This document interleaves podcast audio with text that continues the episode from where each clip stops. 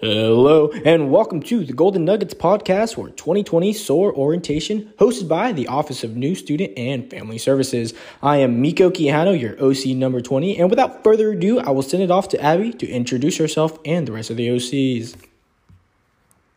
Hi, everyone. My name is Abby, and I'm your OC number 25. And today we are all going to give you some advice for incoming students. Today I have Alyssa, Malik, Shaylea, and Sivi to help me out.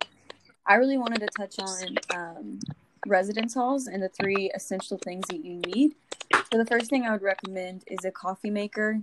Um, whether it be a Keurig or a full-on coffee maker, you need something to keep you caffeinated at night and during the day. The next thing I would recommend is to bring court, board games or card games.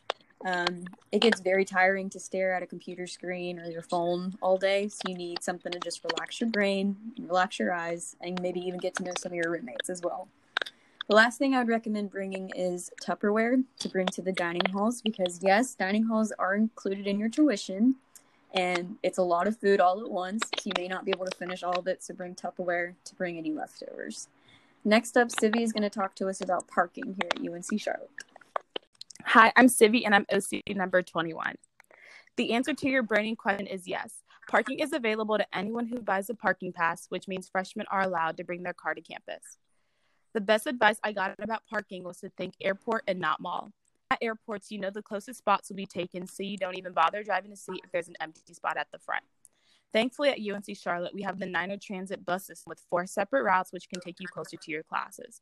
So park your car wherever your pass allows and use the UNCC Next Ride app to help you track the bus arrival times at different stops. You can even favorite the ones that you frequently use.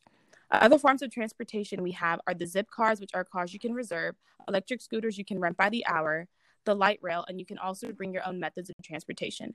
The best places to eat on campus are Bistro 49, The Den, and Panda Express.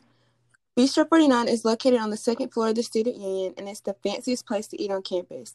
They're open for lunch from 11 a.m. to 2 p.m. My favorite things to eat there are chicken wings and their bistro burgers. The Den is located at South Village Crossings. The Den is basically a smaller version of the famous restaurant Denny's. They have everything from breakfast, lunch, and dinner. You have options from burgers, pancakes, milkshakes, sandwiches, and their hours are from 2 p.m. to midnight. Panda Express is located in Cone. You have this for lunch, dinner, and they're open from 10:30 a.m. to 6 p.m. The food is not free, but you can use DB. The struggle most students have is running out, so manage your money and don't eat too much. Use the Transact mobile ordering app to place your order online so you don't have to wait in line. There are many ways to get free food. Being a part of different organizations is one way. Alyssa will now talk about the different organizations UNC Charlotte has to offer. Hi, my name is Alyssa Lopez, and I'm your OC23. So, UNC Charlotte has over 400 organizations to choose from. You can find out more about these organizations through Niner Engage in your my.uncc.edu in the application section. Organizations range from different interests, sports, politics, entertainment, LGBTQ, and various cultural organizations. We recommend students to join at least three organizations, one relating to academics, professional development, and recreational. Joining the organizations at UNC Charlotte allowed you allow you to not only expand your network but to meet new people and help you find your niche within UNC Charlotte. Another way to get involved is through sporting events. Hello, my name is Malik Talbert and I'm your OC number 6. When it comes to sporting events, it would be recommended to plan to get there 10 to 15 minutes before it is scheduled to start.